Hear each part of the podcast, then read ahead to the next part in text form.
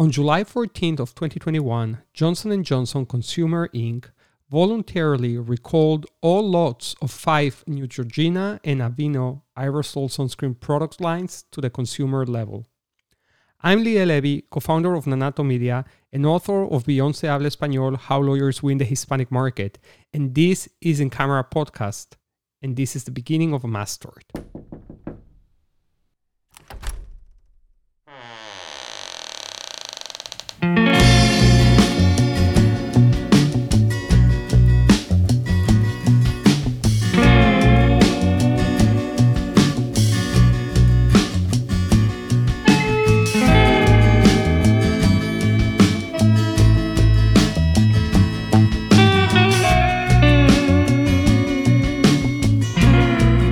Welcome to In Camera Podcast, Private Legal Marketing Conversations. Grace, welcome back. And I really mean it this time. Welcome back. Thank you. Welcome back to you. I know. South by Southwest for a week and all of that. So yeah, that was great. That was really, really fun. And so for those of you who think that we just vanished for a week intentionally, that's actually was not the plan. We recorded a very thoughtful and insightful episode last week. But unfortunately, due to some technical issues, the audio did not record it well, and therefore we were not able to use the episode. And so here we are now back without technical issues and ready to record another great legal marketing conversation, Grace. And so let's really pick it up where we left our last published conversation, which, yes, it was while South by Southwest was going on, which was really fun. And I think, Grace, there's some things that I can pick up from there, and we can bring them up for other conversations here, because there were a lot of very interesting and insightful things shared, amongst them information, well, just ideas, right, and trends that range all the way from blockchain all the way down to sensorial marketing. And it's really, really interesting, and I think super relevant in many aspects. And so we're going to be exploring and diving into some of those topics over the next few weeks. But today, we want to pick up on a conversation that you kind of like very vaguely brought it up on our last published conversation, which was two mass torts that have been following under the radar. And I guess I'm even not allowed yet to call them mass torts because they haven't yet actually consolidated as such, if I'm not mistaken. But those are related to the use of some aerosol products, like the sprays. Personal care. Yeah, personal care products. Mm-hmm. So, Grace, why don't you give us a little bit more of insights here? What are we talking about? Sure. So we're talking about two specific ones, but they actually both happen to be aerosol, you know, the spray type of product. And one is the deodorant and the other one has to do with sunscreen. They both are mass torts that we'll be talking about and delving a little deeper into. But basically, it's the sunscreen lawsuit. It has to do with the J&J product, and it supposedly is causing cancer, which it's supposedly supposed to prevent, which is the skin cancer. It really is kind of crazy that the things that we're using on our body, right, that are supposed to be to help us, now they found that in, I guess, making or manufacturing the product, that it's including some kind of carcinogen, and that carcinogen is benzene. And so in the sunscreen product, when you spray on the Neutrogena, it's Neutrogena and a couple of the other Neutrogenas, but and Aveeno as well, but they're all aerosol. So that's just a little bit about it. I mean, what it says here, Grace, is that it's basically a range of products manufactured by Johnson & Johnson, out of all of the manufacturers. Yeah. And what does it says here is that is this chemical called benzene that's being present there. And it can cause, like the short-term exposure of it can cause dizziness and headaches. But obviously the main concern here would be the long-term exposure that can actually lead to cancer and blood disorders. And that's, I guess, where the actual potential mustard lies, right? Now, Grace, you know, what obviously comes to mind when we're looking at these type of emerging mustards is how can it develop, right? What would it take for the association of people that have said that they've used this to proving that they've, you know, that, hey, you know, the deodorant that I've been using for X amount of years has been the leading cause? That's question number one. And question number two, is this something new that was recently found on new batches of the products, or is it been in the product present for years? And I think that's another very important question that needs to be answered, because from what I see here, it looks like the products that were recalled, particularly when we're talking about the deodorants, which were the brands Brut for men and Shore for women, what got recalled were items that were with an expiration date of up to August 2023. So that's a fairly recent batch of products. But what it doesn't state is if people that were using other batches that already went through their shelf life would have also been potentially exposed to this benzene thing.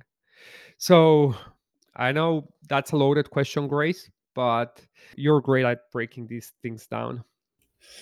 So, it makes sense, right? It's hard for people to really, truly understand how a mastort even comes to pass, right? How does it get life or legs, rather? It all starts really with the FDA. If it's a device, it's the Consumer Protection Agency. It just depends on the product, device, or drug, right? Where whoever governing agency that's actually kind of watching over a product, device, or drug. In this case, it's the FDA, because they were getting notifications, or recall notices came out after what happened. So there's something called client adverse reporting.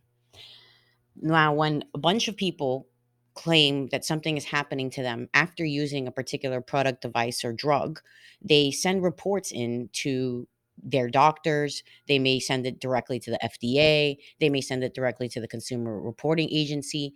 Either way, there's reports that come through, and they start aggregating these reports.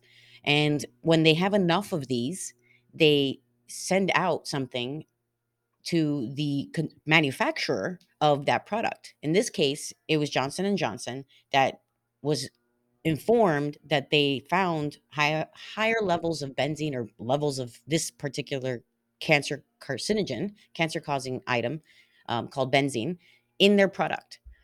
So they actually voluntarily recalled. They weren't forced to recall. So they voluntarily recalled 5 of their products, specifically Aveeno and Neutrogena sprays. And that's for the sunscreen.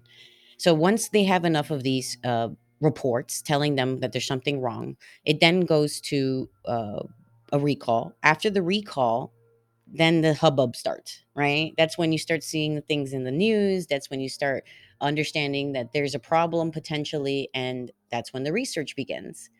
And so that's the very first step to the laws that have to start kind of coming through, and the litigations, basically, to decide if this should go forward. And that's where the Daubert or Frye standard, okay? So all that means is there enough evidence to support that this chemical or device or whatever happened is potentially linked to causing the cancer or the injury? So in this case, it's so early on. It really is going to take a while before they have any type of information to be able to take it to court. But this is how a mastort starts. Enough people complain about a potential issue that they feel is linked directly to the problem, meaning the product or device or drug, and the FDA or Consumer Protection Agency or whomever puts these reports out. And, you know, lawyers and consumers are so, nowadays we're so much more intelligent and savvy when it comes to searching for information. So yeah, we definitely, it's becoming easier and easier to get a hold of the data, right? And so that's why these these smaller things that had happened before, because this isn't something that they just found. They realize that this is potentially something in the manufacturing of the product, just so everybody knows. So it's not just brand spanking new. They just, when they tested it, they found it. Yeah. And it's very interesting here, Grace, because what it says here, right, as you were saying, this was not an FDA recall. They did not force them to recall. It was a voluntary one. It looks like it all came after some tests, internal tests were done, and then they detecting the benzene in higher volumes probably than it should be, because according to these metrics, it says that consumer products and drugs should not have more than 2 parts per million of benzene in terms of levels. Exposure above that is what would make it dangerous. And that's basically, you know, where it stands. What it's really interesting, particularly when we look at the sunscreen case or, you know, recall, it seems to be an issue primarily on the products that are geared towards people that are looking over the top skincare protection. You know what I mean?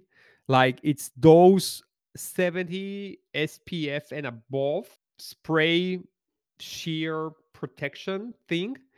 And it's really ironic, honestly, because like it's the products that are supposed to be protecting people who are probably more likely to have sensitive skins. Yeah, mind-blowing. It really is. I mean, you know, we talked about this a little bit before, but, you know, my father always said when I was younger that we shouldn't really use, and again, I'm not a doctor and I'm not a lawyer, so I'm not giving any advice to anybody here. I'm just telling you what, as I grew up, kind of what I learned, and what I was told, was not to use anything above SPF 30 because the chemicals will actually be worse for you than what it's supposed to be helping. And I'm not saying that that's potentially true or not. I'm just, you know, stating something that I grew up knowing when I was a kid. And so this is kind of, it's not a direct correlation, but it definitely gives me pause to use anything above SPF 30, you know, I mean, since I was younger. I've always been told to cover my skin with clothing, you know, that you know, white clothing, light clothing, that would be even better or as good protection to help you from the sun. You know, I gotta say I am lucky that I don't burn, but I know there's, you know, my sister does, my mom does. And so they don't really stay out in the sun and they don't really go out there. I mean, we're in Florida.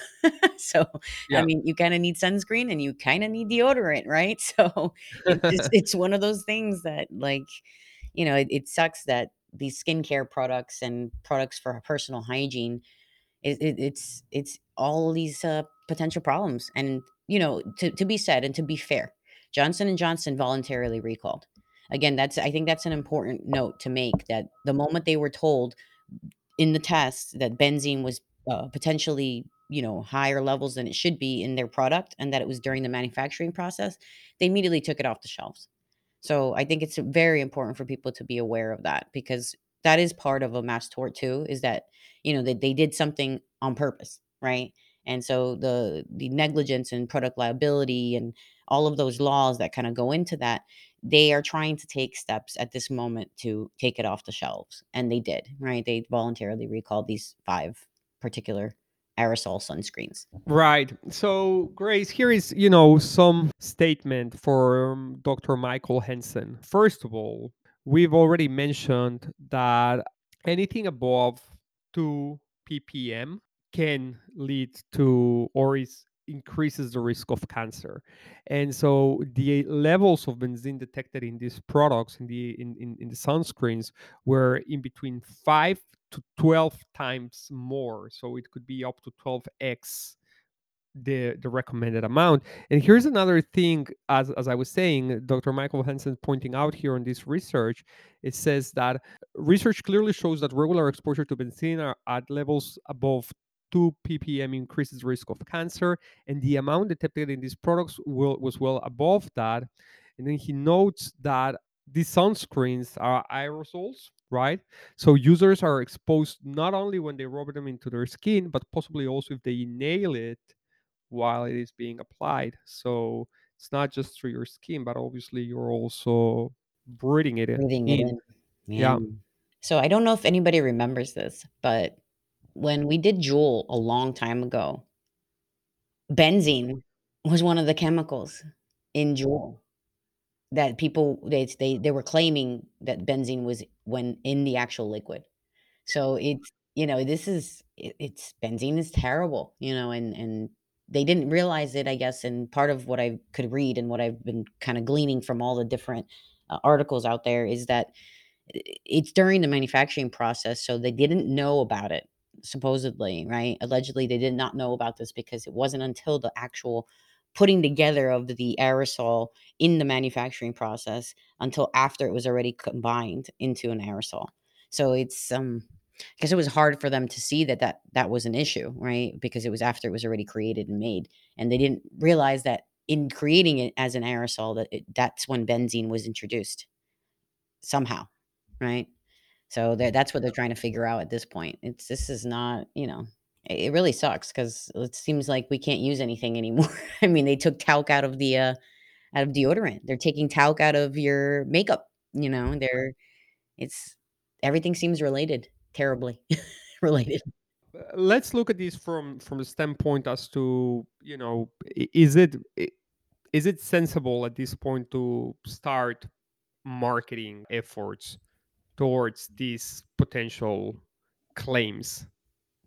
So, you know, I love that question because I'm always the proponent of, if you understand enough about this and you want to get involved, I'm always saying, create a page, start building content out, get organic.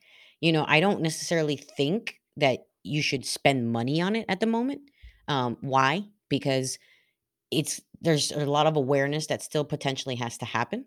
However, because of the brands and the brand names, you still could maybe spend a little bit of money and get a little bit of leads, right? But again, it is very early. So you don't know if this is going to get to MDL. We don't know.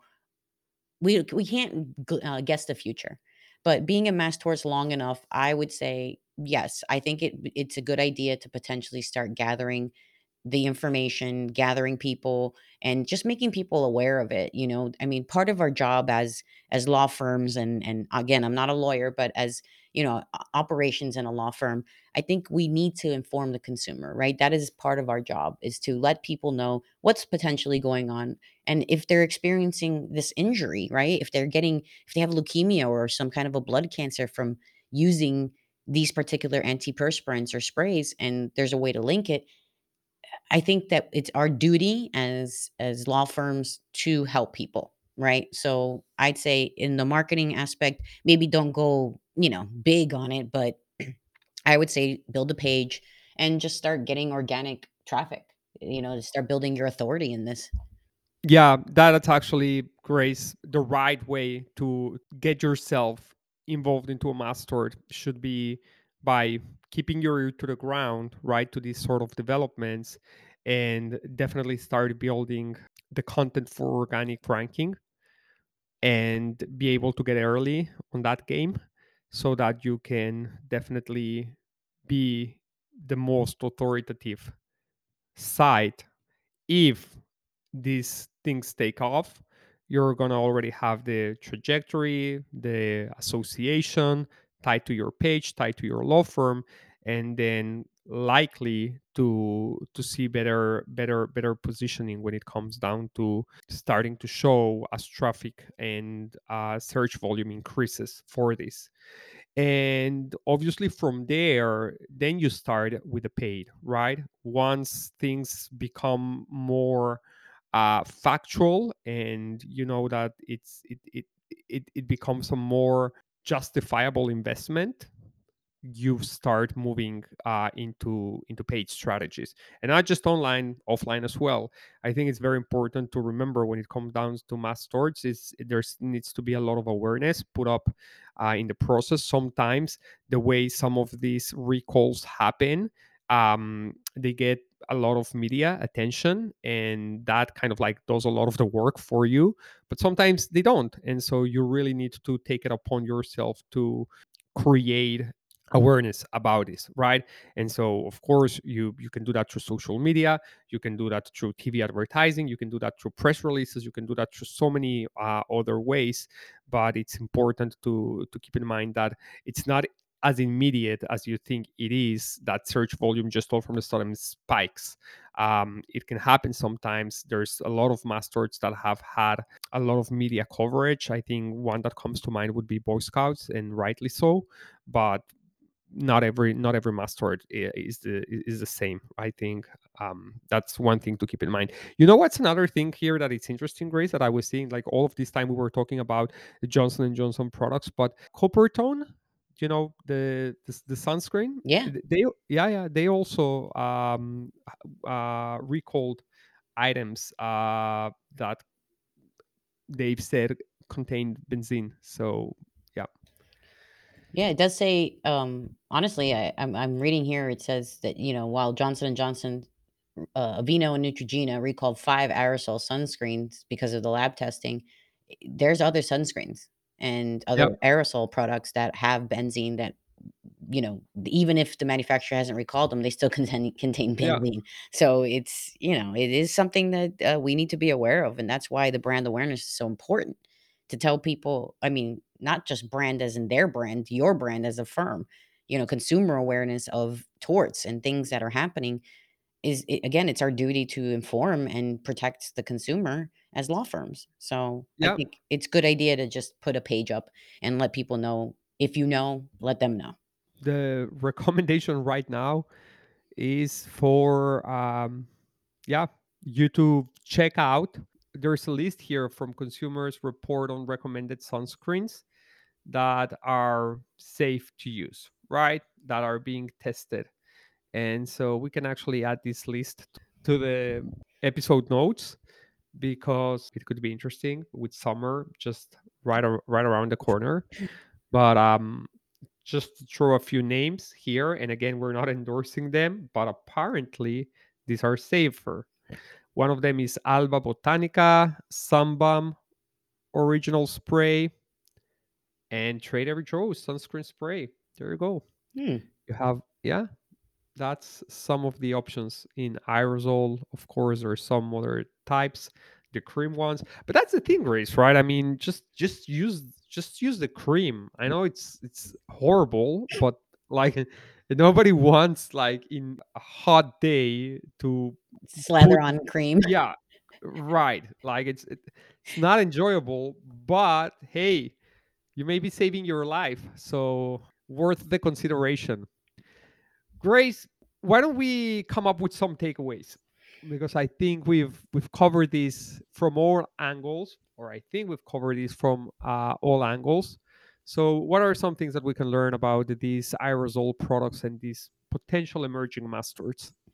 So I'd like to start with the pay attention to recalls, right? If you're not already signed up for Google Alerts and FDA recall feed or any of that stuff, I think that it's important that you do sign up for them so that you can be as aware as you possibly can and stay at the forefront of these mastards, right? And just put some stuff out there, right? I mean, I think that to me is the first one. Just stay ahead of what's going on, so you can be at the beginning of these potential and emerging mass torts, and take the benefit from it, and also benefit and help your potential clients.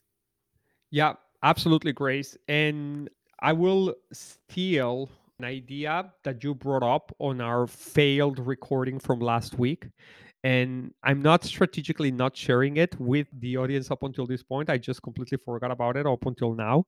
And that is, enable RSS notifications from your websites to visitors that come and visit, because that will really help you keep on informing them of new content, right? Especially if you're going to go into that approach of following new developments and kind of like becoming a source of news and updates about how masters are evolving, you can keep on and stay top of mind with your audience by enabling RSS notifications on your website. And therefore, users, whenever they go and open up their browser, they will get kind of like a sliding notification on the top or one corner of their browser saying, you know, the Lake Law Firm just updated a blog post and the title and the information about it. And that's extremely effective because it can really help you bring back potential clients that are following closely the developments. And so that's a really, really impactful way. And you know how much it costs you? Nothing.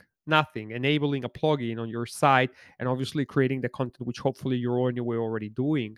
And so it's a really, really great way of achieving this. And so I give all credit to Grace because she came up with the idea last week. Yeah, I love RSS feeds. Yeah, they're great. And they're so effective. Old school ticker style. It's my favorite. They're so effective, Grace. I mean, you know, I think nowadays newsletters in the inbox, people just ignore them. They're just deleting them like in batches. But an RSS feed, it really kind of has almost kind of like the effect that a text message has, right? Because it kind of like gets prompt, and it's before you can decide whether you'll see it or not, you're already kind of like read part of it. Sure, you need the users to opt in to allow these notifications, but I guess, you know, I mean, chances are that nowadays, particularly with this habit that we have now of accepting cookies just in order to be able to get those little boxes out of the way ASAP, it'll kind of almost works the same, right? With RSS. I got you one better. With the RSS feeds, you don't have to opt in. Really? Unless you want notifications. If you don't want notifications and you just go to somebody's website, it's like a ticker on the TV. Right. It just runs and you don't have to opt in because it's not a feed notification. It's just a feed on the website. Just so you know. Unless you subscribe.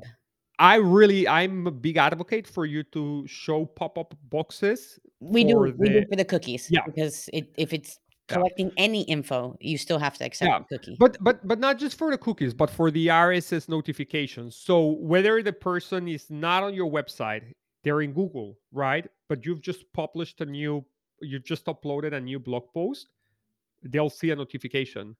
The Lake Law Firm just a little box will slide on the side of their browser. If they subscribe to the RSS feed. Yeah. Yes. So ask them. Yeah. Ask them. Worst thing that can happen is they'll say no. Okay, that's it. They're not gonna get the notification. But some people will. And now every single time you create something, it's gonna actually prompt them. They will be alerted about it. Fair point. And it's very powerful. Yeah, absolutely, 100%. That's where I think there is a lot of value in doing these things. You know, and it's probably some of you that are still trying to wonder what are these guys talking about. You're probably subscribed to some of these like news sites. You probably have some of them enabled. So whenever you are checking your emails or something, and all from a sudden you see kind of like a little box coming or popping up on your desktop from your browser that says a news break or something like that. That's probably our RSS notification, and it feels pretty much similar to the notifications you get on your smartphone of an app. That's kind of like the same experience, but on desktop. So really, really great way, Grace, of taking advantage of that. It's kind of like a retargeting on its own, and you don't have to pay. So Grace, do we have one last and final takeaway? Yes. So my last takeaway is put content out there, you know, not just the RSS feed. I mean, you really should be putting content out there for these types of torts, and you can use the feeds to help you build the content. You know, the recall notices, the consumer protection recall notices, all of those things can help you build out your content and continue your making sure your content is fresh, right? Because you want Google to continuously update and index and update and index and make sure that you stay fresh and top of mind and that people want to click on your content. So build content. If you don't have this as part of your strategy, include it as part of your strategy and put it out there, even if it's just for organic purposes and you're not going to pay for Google ads yet, right? Because this is too new. Very, very good. Takeaway, RSS feed's not going to do anything for you if you don't actually create the content. So that's key to be remembered. Grace, thank you so much for a great conversation. And we'll be back next week with another one. Have a great rest of your day. You too, Leo. Bye. Bye. If you like our show, make sure you subscribe, tell your coworkers, leave us a review, and send us your questions at ask@incamerapodcast.com. We'll see you next week.